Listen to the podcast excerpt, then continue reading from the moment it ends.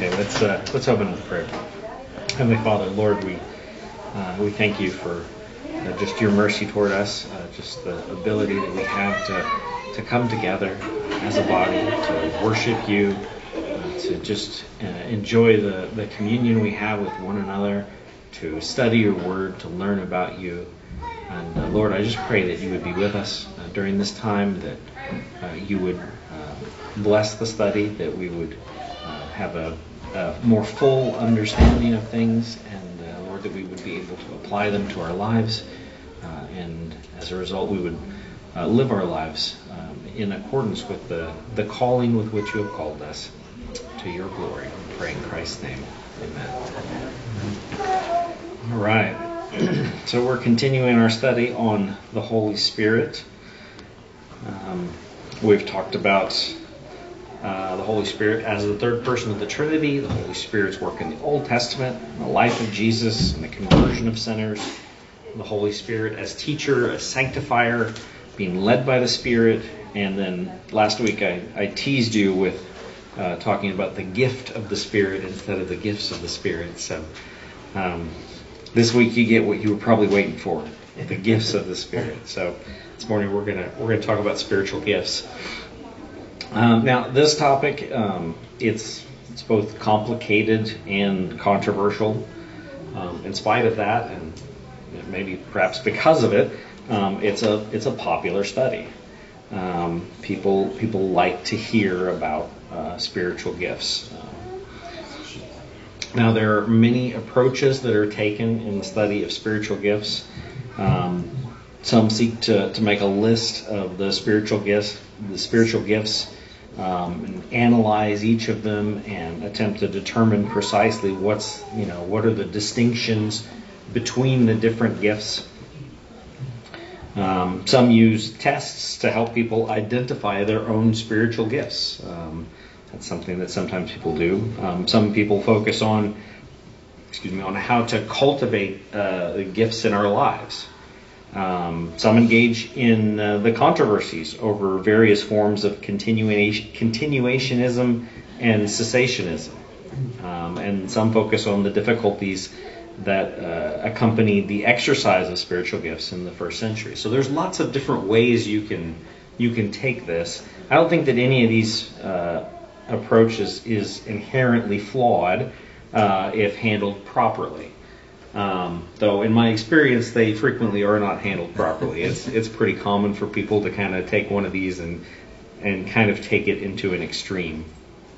Um, obviously, this is a study on the Holy Spirit and not on the gifts of the Holy Spirit, as far as like the whole Sunday school lesson we're doing this semester. So um, it would it would take several lessons to go through all of these types of things and, and handle them in detail. So um, we can't do that. So uh, at least for what I want to do this morning is is focus on the last one of those uh, that I mentioned, uh, which is the the difficulties that accompany the exercise of spiritual gifts in the first century. So when we look at the texts about spiritual gifts in the New Testament um, it's in the context of things that are going on in the first century church. Um, and so that's, in a sense, that's the, that's the easy way out because you have the text that's that's very uh, straightforward and has common themes. Um, so that's kind of what we're going to look at.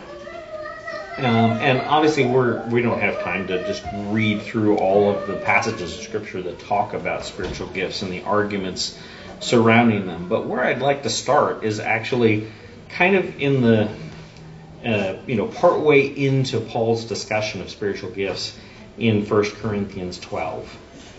Um, in 1 Corinthians 12, I mean, he begins that chapter by uh, introducing the topic of spiritual gifts, and we're gonna we're gonna look at uh, some of the stuff that's earlier in the chapter, but right now I want to jump down to verse 12. Um, because this is kind of something that, that comes up over and over again throughout the discussions of spiritual gifts um, throughout the New Testament. Beginning in verse 12, Paul says, For just as the body is one and has many members, and all the members of the body, though many, are one body, so it is with Christ. For in one spirit we were all baptized into one body, Jews and Greeks, slaves and free, and we're all made to drink of one Spirit. Now there you see, I mean, the Holy Spirit, the Holy Spirit is being brought into that discussion there. Um, the discussion of spiritual gifts isn't in this particular, you know, these these two verses, but it's, you know, if you read the whole context, that's what he is talking about.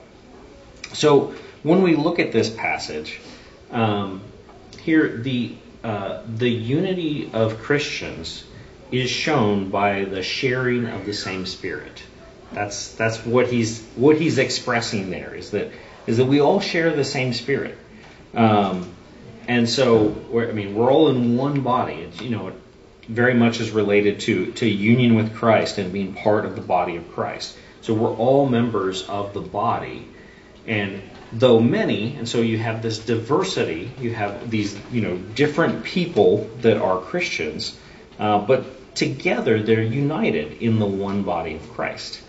Um, and then in verse 13, for in one spirit uh, we were all baptized into one body, Jews and Greeks, slaves and free, and we're all made to drink of one spirit. So it was, it was one spirit that we were baptized into. It was one spirit uh, that we that we drink of. Um, and so just again, the unity is the focus that Paul has here in this particular passage. Um, and he, he mentions some distinctions there um, between people that were very common things that people would be thinking about in the first century. Um, he talks about uh, Jews and Greeks, and he talks about slaves and free. Now, just based on, I mean, I'm sure all of you have spent a fair amount of time studying the Bible. Um, what are what are these distinctions that he's making? What is, I mean, he just kind of mentions them here. But what are they? What are they? What do they relate to? Any thoughts?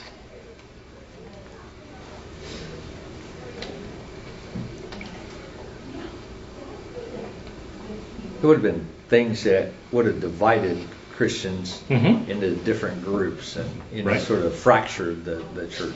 Right. Yeah. So there there are things that like culturally speaking would cause a, a level of disunity, right? I mean, when we consider slaves and free, um, that's the the economic difference between somebody who's a slave and somebody who's free is really significant.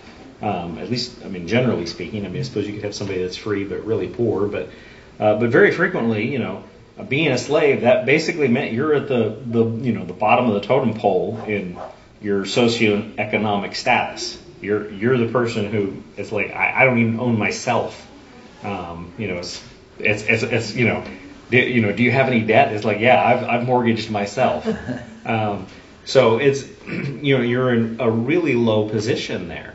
Um, but when we consider, um, you know, Christianity, does, does Christianity, when we consider our, our religion, our commitment to Christ, does that have any, is there any real distinction there with our economic status between who we are as brothers in Christ?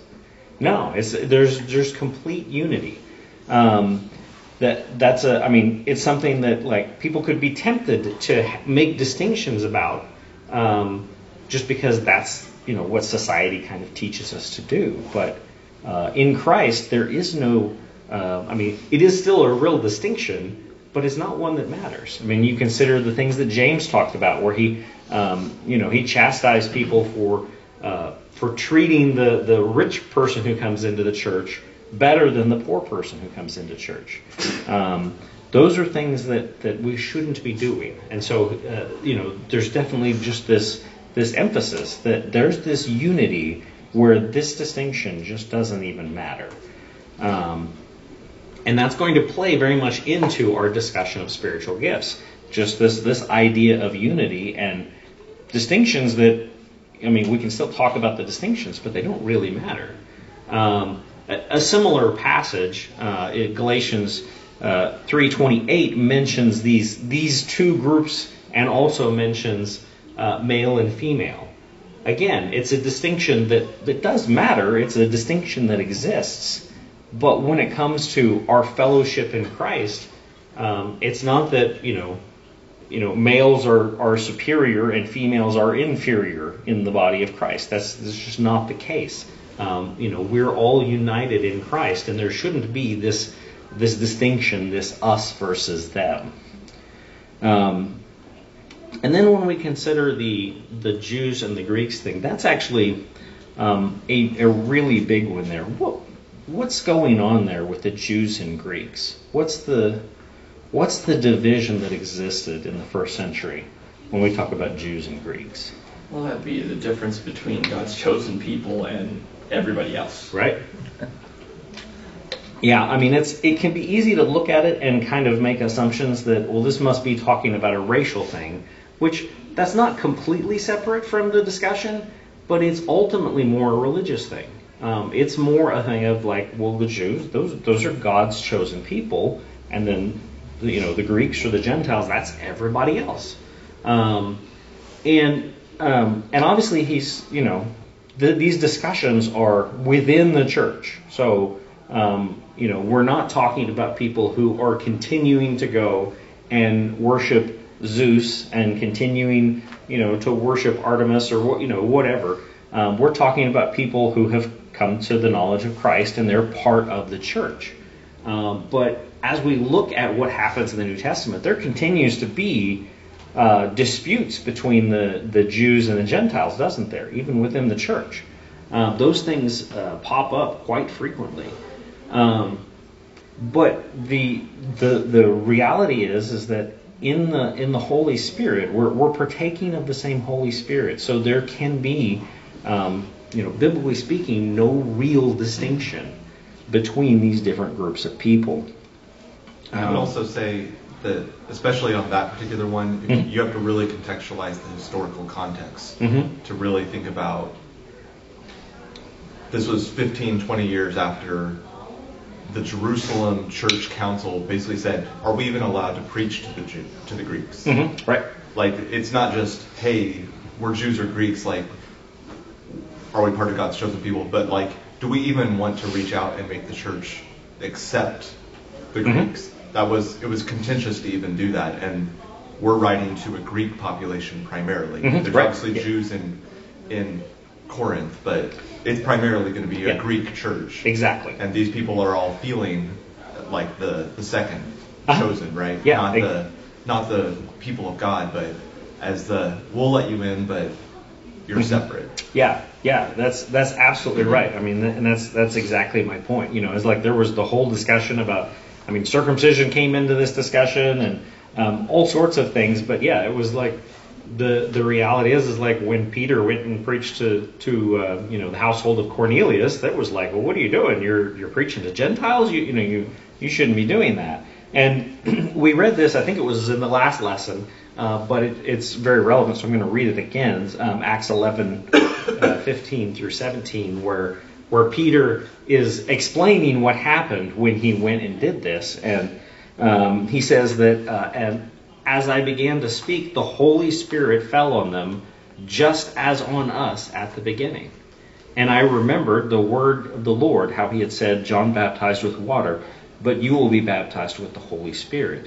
If then God gave the same gift to them as he gave to us when we believed in the Lord Jesus Christ, who was I that I could stand in God's way?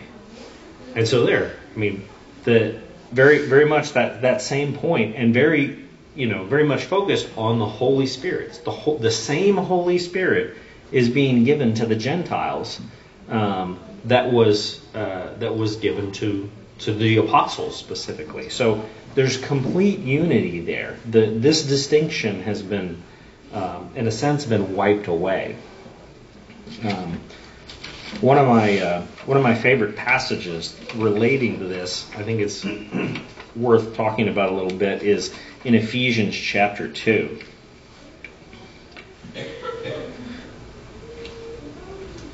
And this is this is a little bit lengthy, but I'm gonna I'm gonna read verses um, 11 through 22, and you'll you'll see here um, the ideas of of union with Christ and uh, of the Holy Spirit uh, coming up here. But you also see a lot of very specifically covenant language um, in terms of uh, the Jews being God's covenant people and um, and the Gentiles being treated in a way not as if God has now decided, well, I'm going to now make a plan for the Gentiles so that they can be saved in some way, but uh, very much a saying, you Gentiles, I'm going to basically make you Jews.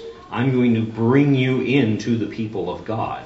Um, so that there's not some kind of distinction where you have these two separate groups of people that, yeah, they're both favored by God, but in different ways with you know with different promises and things like that. But it's it's a completely unified body of Christ that's in view here. So I mean, it's kind of give you all the all the answers beforehand, but I'm going to go ahead and read the text here, and, you, and hopefully you'll see these themes as we look at it here. Ephesians chapter two, beginning in verse 11.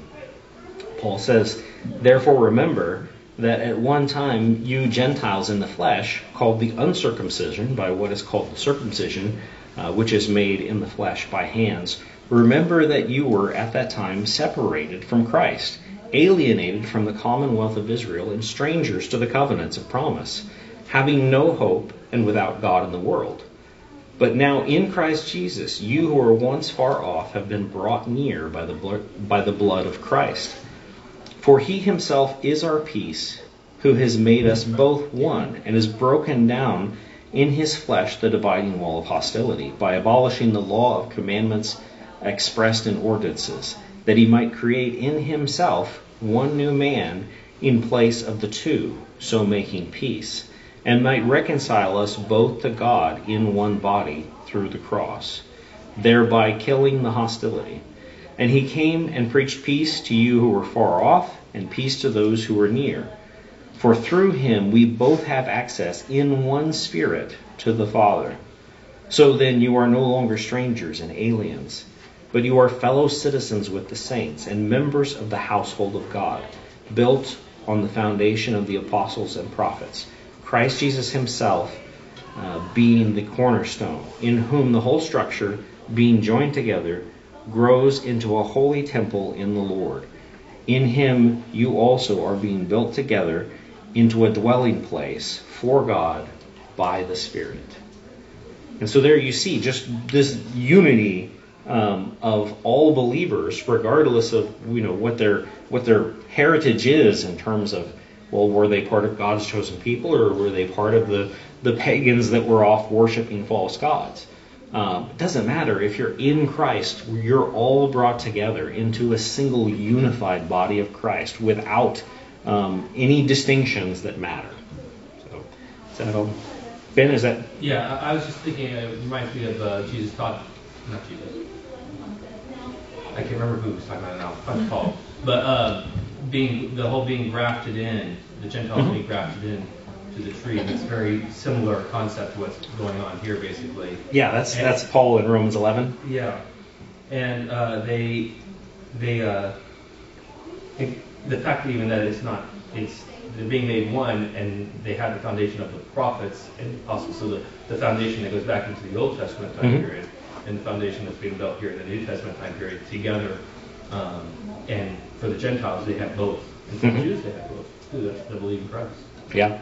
Yeah, yeah, that's absolutely right. I mean, there's there's multiple passages in the scripture that um, you know that address this issue, just the the unity of that that basically came about, uh, you know, during the New Covenant period with the Gentiles being brought in. You know, the during the Old Covenant, you know, it was like you would occasionally get Gentiles that would become believers, but it was it was a rarity. But you have in the New Testament uh, just this this mass influx of Gentiles and you know not as people who have a separate set of blessings but just being united and being a part of the the historic people of God so um, so I mean that's a that's a a just a crucial foundation that the apostles are working with as they deal with the um, the problems that pop up with the spiritual gifts. Um, is that you know you, you have one spirit and all of us are baptized into that one spirit. All of us are united in christ in that one spirit. Um, that's foundational to our understanding of spiritual gifts and how how we should relate to those things and the difficulties that can pop up in churches because of that.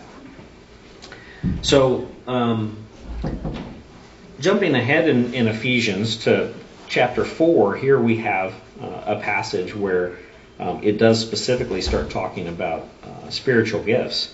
Um, Ephesians 4, uh, beginning in verse 1, he says, I, I therefore, uh, a prisoner of the Lord, urge you to walk in a manner worthy of the calling of which you have been called, with all humility and gentleness, with patience, bearing with one another in love, eager to maintain the unity of the Spirit in the bond of peace.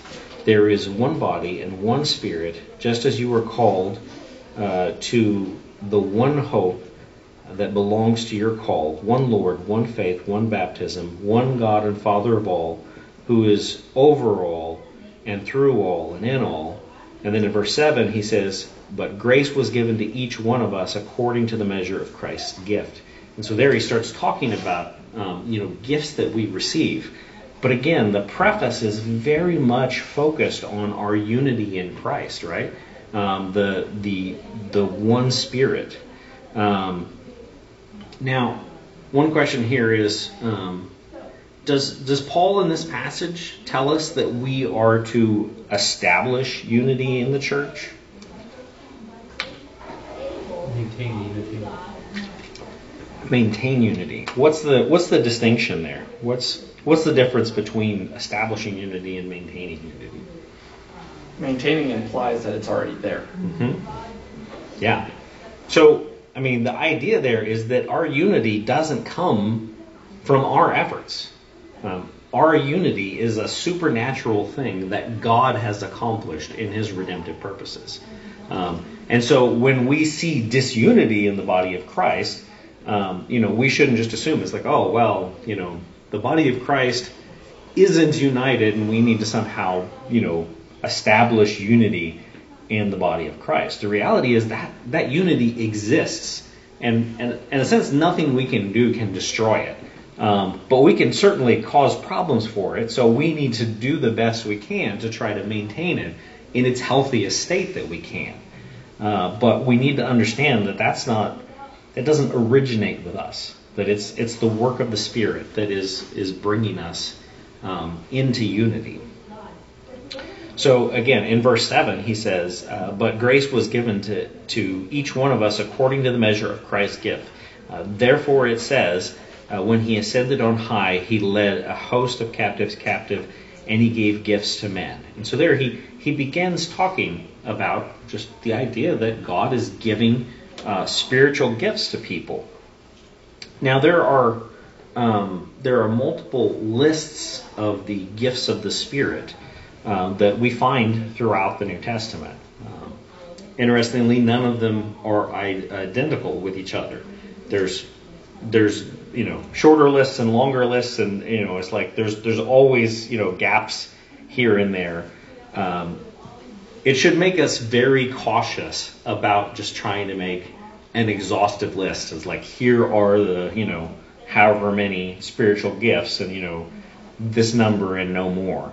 Um, and it makes it, in a sense, very difficult when we start trying to define exactly, well, when he mentions this particular gift, what exactly does that mean? It can be a little bit difficult because, to, to a certain degree, you know, it looks like certain gifts are mentioned in more than one place. Excuse me. Um, but using slightly different terminology. And so it, it, can be very hard if we want to just like be super systematic about how to um, about how to look at the you know the individual spiritual gifts. So we, we definitely need to be very careful about that. Um, the uh, the lists are found in uh, 1 Corinthians 12, which we've we've looked at briefly, but we'll look at more in a bit. Uh, Romans 12, uh, Ephesians 4, which is just ahead of us here, and then uh, 1 uh, Peter 4. Although I don't think I think we're going to skip away and then come back to Ephesians 4 for the list here. But anyway, those are the those are the places we find them: 1 Corinthians 12, Romans 12, Ephesians 4, and 1 Peter 4. Um, and uh, again, we should we should assume that uh, Paul did not intend to provide an exhaustive list. Um, he just doesn't present his lists in a way where it looks like it's intended to be exhaustive. Um, so we're not and we're not going to take the time to analyze each gift.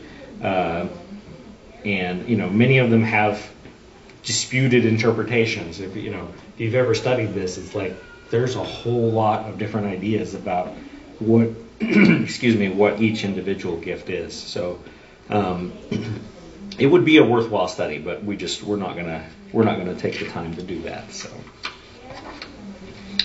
So let's look at um, what's probably the the most well-known list, I guess, um, in 1 Corinthians chapter 12.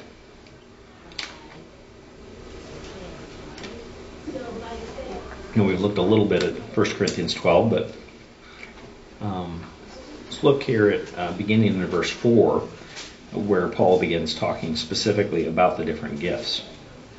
Beginning in verse 4, he says, uh, Now there are varieties of gifts, but the same Spirit. And there are varieties of service, but the same Lord. And there are varieties of activities, but the same God who empowers them all in everyone. To each is given the manifestation of the Spirit for the common good. For to one is given through the Spirit the utterance of wisdom, and to another the utterance of knowledge according to the same Spirit, to another faith by the same Spirit, to another gifts of healing by one Spirit, to another the working of miracles, to another prophecy, to another the ability to, to distinguish between spirits, to another various kinds of tongues, to another the interpretation of tongues all these are empowered by one and the same Spirit, who apportions to each one individually as he wills. And then uh, I'm going to go ahead and skip down to verse 27. Um, there he says, Now you are the body of Christ and individually members of it. And God has appointed in the church first apostles, second prophets, third teachers, then miracles, then gifts of healing, helping, administrating, and various kinds of tongues. And so there, um, that that basically covers the, the the list of spiritual gifts that we find in 1 Corinthians chapter 12. Now, when we consider this as a whole, uh, what would you say is the main theme that permeates this list? Is there anything that stands out as like, you know, that Paul really wants to get across as he's covering these things? I said not, not everybody has the same gift. Mm-hmm. But one spirit. But one spirit. Yeah, that's exactly right. So it's it's varieties of gifts, but the same spirit. So you've got the same source for all of these gifts, but there's varieties of gifts. So um, why does the Spirit give these gifts? Does Paul does Paul give us any um, any hint as to why the gifts are given to, to Christians? Yeah, verse 7 says it's for the common good of uh-huh. the church. Yep. he expounds on that in the next chapter. Yeah, yes. Yes, indeed. Um, and unfortunately, we're not going to take the time to, to look at that. But yeah, um, he does expand, uh, expound on that in, in uh, chapter 13. Um, but but yeah, it's it's for the common good. Um, it's you know it's um, it's it's a it's an expression of our love for one another. That's the reason um, that God has given these gifts um, to the church.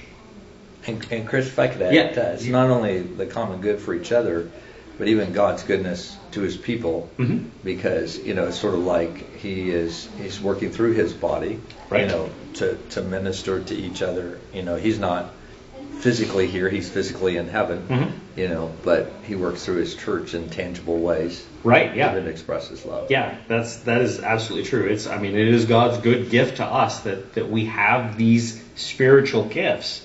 Um, they are for our good. So yeah, that is very true. Now. Um, to, to get a full understanding of this, obviously you'd have to read this entire section in 1 Corinthians, which would, would take too long. But uh, based on what we have read and what you remember from what you've studied in the past, um, what's going on at Corinth that prompted this discussion about spiritual gifts?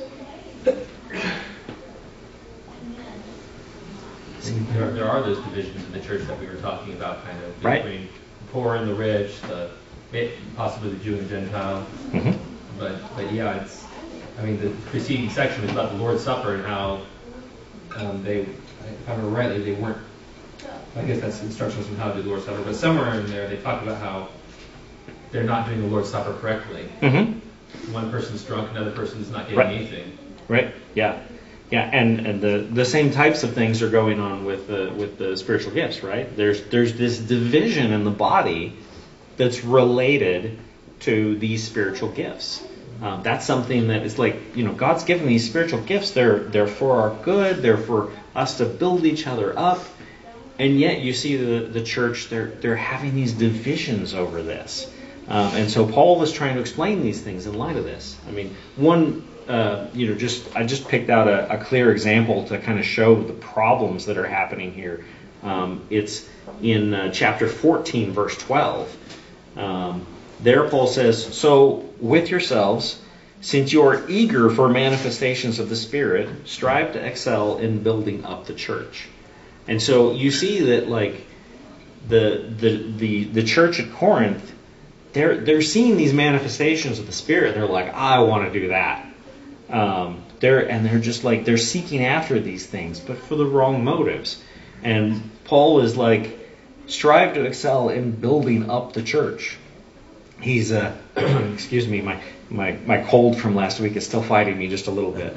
Um, uh, he's he's uh, he's just really emphasizing that like the purpose of this is to build up the church, but they're just missing it. They're just saying, "Wow, look at you know, look at all these neat things we can do, and I can make a name for myself because I'm really spiritual and I'm doing these things."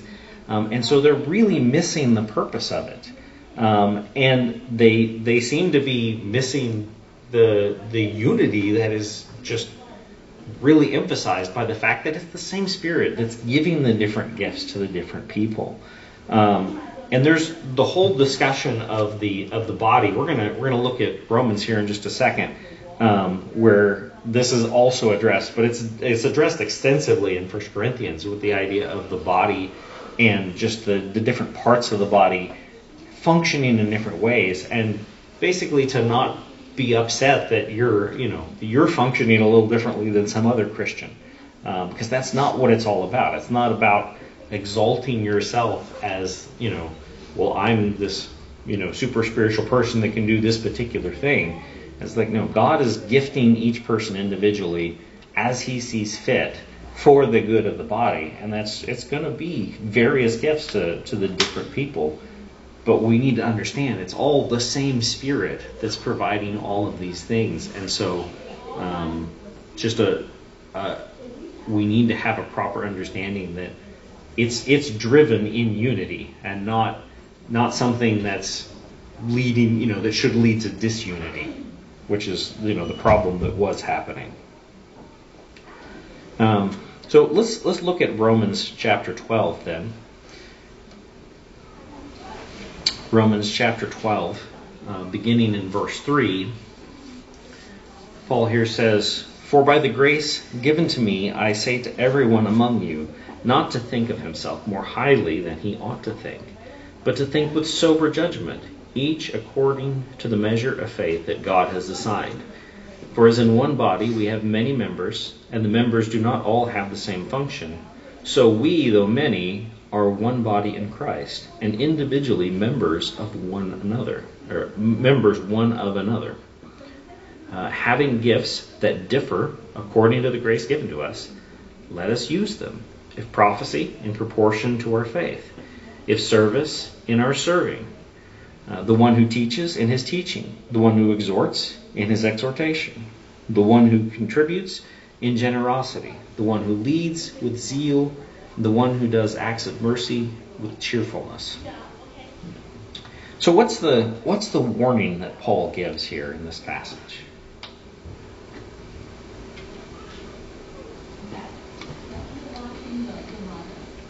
Not to think of himself more highly than he ought. Mm-hmm. Yeah, not to think of himself more highly than he ought, which is again that's what we saw in, in Corinth, right? It just seems to be a thing. Is like God gives this this gracious thing, and we turn it into sin. You know, we we seek to you know exalt ourselves because of the of the gift that God has given us, and so we're warned against that. Um, and so what uh, what uh, I mean, again, we see this analogy of the body, and it's the, it's that idea of like the different parts of the body are just intended to function differently. I mean, you're you, you can't start looking at your body and saying one part of my body is important and another part is not. Um, it is all there. It's all important, just for different purposes. And we need to understand the church works that way as well. I mean, it can be very easy in the church, I know, to just like look and say, okay, well, you know, Pastor Rick, he's obviously very important. He's doing all this, you know, all this stuff, and you know, I, you know, Sunday school teachers, yeah, they're really important, you know, and it's like, and the person who's, you know, maybe just sweeping the floor, or the person who's the the prayer warrior at home, and um, you know, just all sorts of things. The the you know the the people who are providing meals for people who need it, and just all sorts of ways that the body serves one another um, that are far less visible. Um, those are just as important as the very visible gifts. Um, and so we need to we need to understand that we can't just start ranking things based on well how visible is this how much exaltation does this give a person um, it's we need to understand that all of the gifts are given by God and should all be valued and should all be sought by us. So, um, and there's something else in this particular passage that I, I find is is a, a very very encouraging exhortation. Um, see if I can find it here. Um, yeah, in verse six having gifts that differ according to the grace given to us, let us use them. I just want to stop right there. Um, frequently, is a lot of times God gifts us with things, and then we're kind of just too lazy to, to you know, step up and do the things that God has gifted us to do. It's like ah, somebody else can do that. That requires you know time. It requires sacrifice. Um, and I mean, I certainly feel that. You know, it's um, it's it's something that we all need to be encouraged that um, that God has given these to us to build up the body, and so we need to really be uh, seeking to to put to work the the gifts that God has given us, um, and not just say, well, you know, somebody else will take care of that.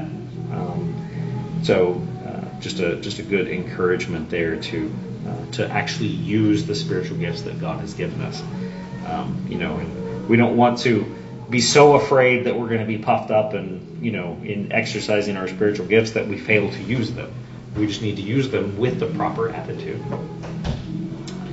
Um, now, looking back at um, Ephesians chapter four, um, here we have one of the one of the shorter lists.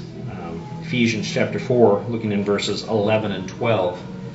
Um, Paul says, "And he gave the apostles, the prophets, the evangelists, the shepherds, and the teachers to equip the saints for the work of ministry, for the building up the body of Christ. And so there we see just, I mean, these positions of, of, uh, of, of teaching and evangelizing. Uh, these things are they're gifts from God. That's something that God is providing for His church. Um, and what's what's the purpose according to this passage?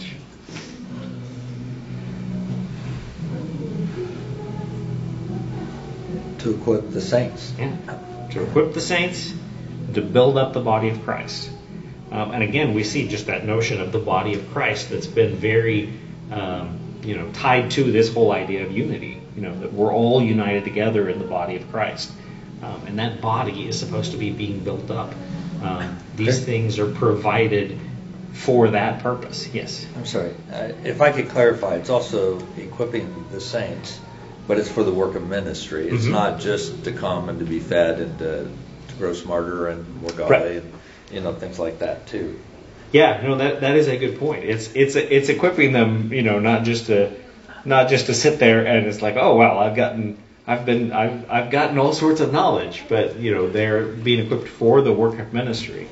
Um, so they're they're being equipped and then they should be exercising their spiritual gifts, you know, with the addition of I've been equipped by the, you know, the people who are teaching me. Um, so yeah, that's a that's a very good point.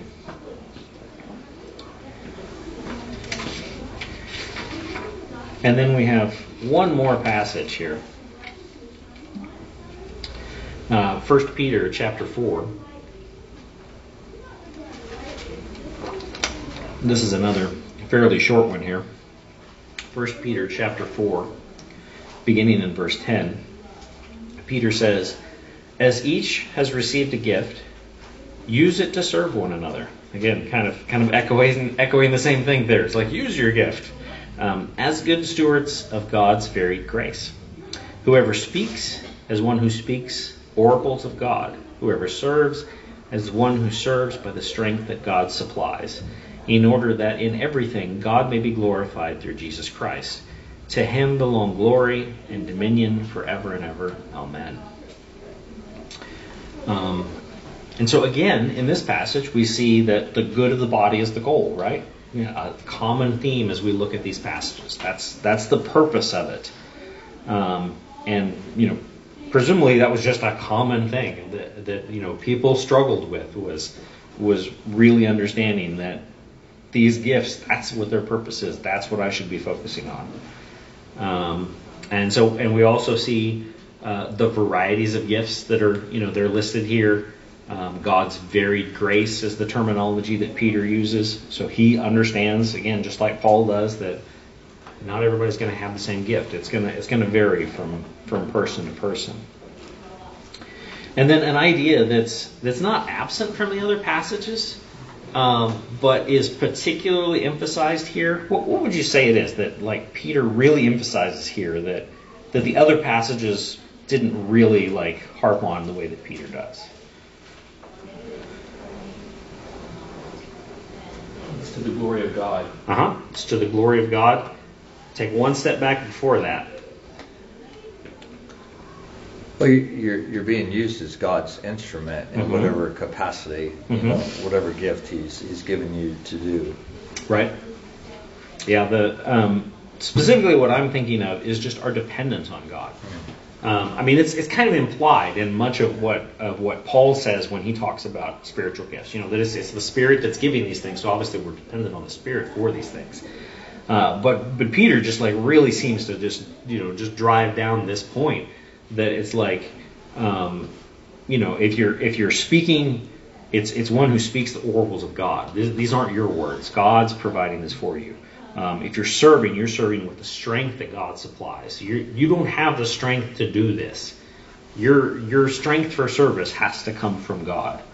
Um, and so uh, it's it's very much a we're really dependent on God in the exercise of our spiritual gifts, and we need to we need to exercise them in that way where we really recognize um, that we can't just do this on our own. We can't just it's like oh well here's what I'm supposed to do. I'm just gonna I'm just gonna march out and do it, but really be dependent on God to provide the strength that we need to serve in this way. And then the end result of that is what, what Ben mentioned there, that it's all to the glory of God. Because it's not us that's doing it. It's not our work that's accomplishing um, the building up the body of Christ through these spiritual gifts. It's the work of God in us that's doing it. Um, and so all glory then goes to God because it's like it's His work. It's His work in building up His church. So just to just to recap kind of what we've covered. Um, we're united to each other in the body of Christ, sharing in the same Spirit. Uh, we receive spiritual gifts from God. Um, the variety is according to God's wisdom, um, even if we wish that He'd apportioned them differently. And the purpose is the good of the body, not our own selfish motives. We should be diligent to use them. We should use them dependently, relying on God and giving him the glory. Any thoughts or comments or questions about any of that that we've covered on spiritual gifts? I, I, I would even argue that really almost in, in a study of the spiritual gifts, the gifts aren't even the focus. Mm-hmm. You know, they're, they're actually just sort of an instrument or a tool that God has given. Mhm. You know, that really the focus is to, to it's, it's His grace that He's giving to His church Mhm. to build up His church. And so that's that's really the focus. Which, if we keep that, then that just addresses all kinds of things, like you said, our dependence on God, our temptation to say, well, I can't do that. Well, then now it's about me. Mhm. Or if I want to use that gift to say, hey, look at what I can, I can preach, or I can do this, Mhm. or you know, it just addresses so many things Right. if you think about what God is actually seeking to do in giving the gifts to the church. Yeah. Yeah, and that's kind of why I decided to go the direction I did, is because Yeah. that just like, that seems to be like the overall theme whenever it's discussed. And yes, there are lists that provide a whole bunch of, you know, different, you know, different things, but it doesn't seem like there's just this systematic list. It's like, okay, here's the list of the spirits. So it just doesn't seem like that's, you know, really the main point in the discussions. So yeah, that's Yeah, and that's- if you look at the ones that you chose, which were really good, all of them we didn't talk about it. I mean, I, we talked about it, we didn't address it specifically, but Romans 12, 1 Corinthians, Ephesians 4, Mhm. all of them Paul addresses, and then the next whole section is how building up one another in love Mhm. is the context. So he, he addresses the spiritual gifts are there, and then Mhm. everything else for the rest of the time is about loving one another. Mhm. And I mean, like he he explicitly says that, and he moves on to saying, "Here's how you love one another. Right. Here's how you love one another because you have gifts. You love one another." Mhm. And then even Peter, a different apostle, Mhm. he addresses love, and then he moves into the gifts. Mhm. So like he just approached it differently, but Right. it it just built on what Rick just said. But Mhm. loving one another is really um, the spiritual gifts are a manifestation of us showing Christ's love. Exactly. Yeah. Yeah. Yeah. That's a great point. And, I mean, and that even really just goes back to the two great commandments that we're Mhm. loving God and, and loving one another. And, and it's it's like everything else that God's given us. Everything happens to get with God, Mhm. and we should be using it. But it's just really focusing down here on the spiritual gifts and their and the fact that He's given them really for the purpose of the church, Mhm. as opposed to everything else. Sometimes it's used to serve the world or something like Right. that. But yeah, this is like, no, we're, we're loving the church specifically, Uh-huh. for, uh, for Yeah. God's glory. Yeah, yeah, that's a great point. Anything else? All right, let's uh, let's close in prayer. Heavenly Father, Lord, we do thank you uh, for your great gifts to us, and uh, Lord, I, I pray that we would uh, use them appropriately, that we would uh, not be exalted when um, when uh, we see that uh, you know that you have gifted us to do this particular thing or that particular thing, but God, that we would uh, just truly just seek to use what gifts we have in the service of others, that we would uh, seek to use them in a, a very dependent manner, not looking to our own resources, but uh, trusting that you will provide the strength that we need. And uh, God, just that as you work through us, that you would be glorified in the sanctification of your church. Uh, God, just that the the work that uh, that is done, the the love that we show for one another, the service that we provide for one another, that all of it redounds to your glory, uh, because it's not a human thing uh, that we treat each other this way, but uh, truly it's a supernatural thing that comes from you, so that you alone get the glory. And God, I just pray that we would uh, just continue to, to live in a manner worthy of the, the calling with which you have called us. Uh, we would uh, continue to lift our voices in praise and worship to you, and that you would be honored in all things. We pray in Christ's name. Amen.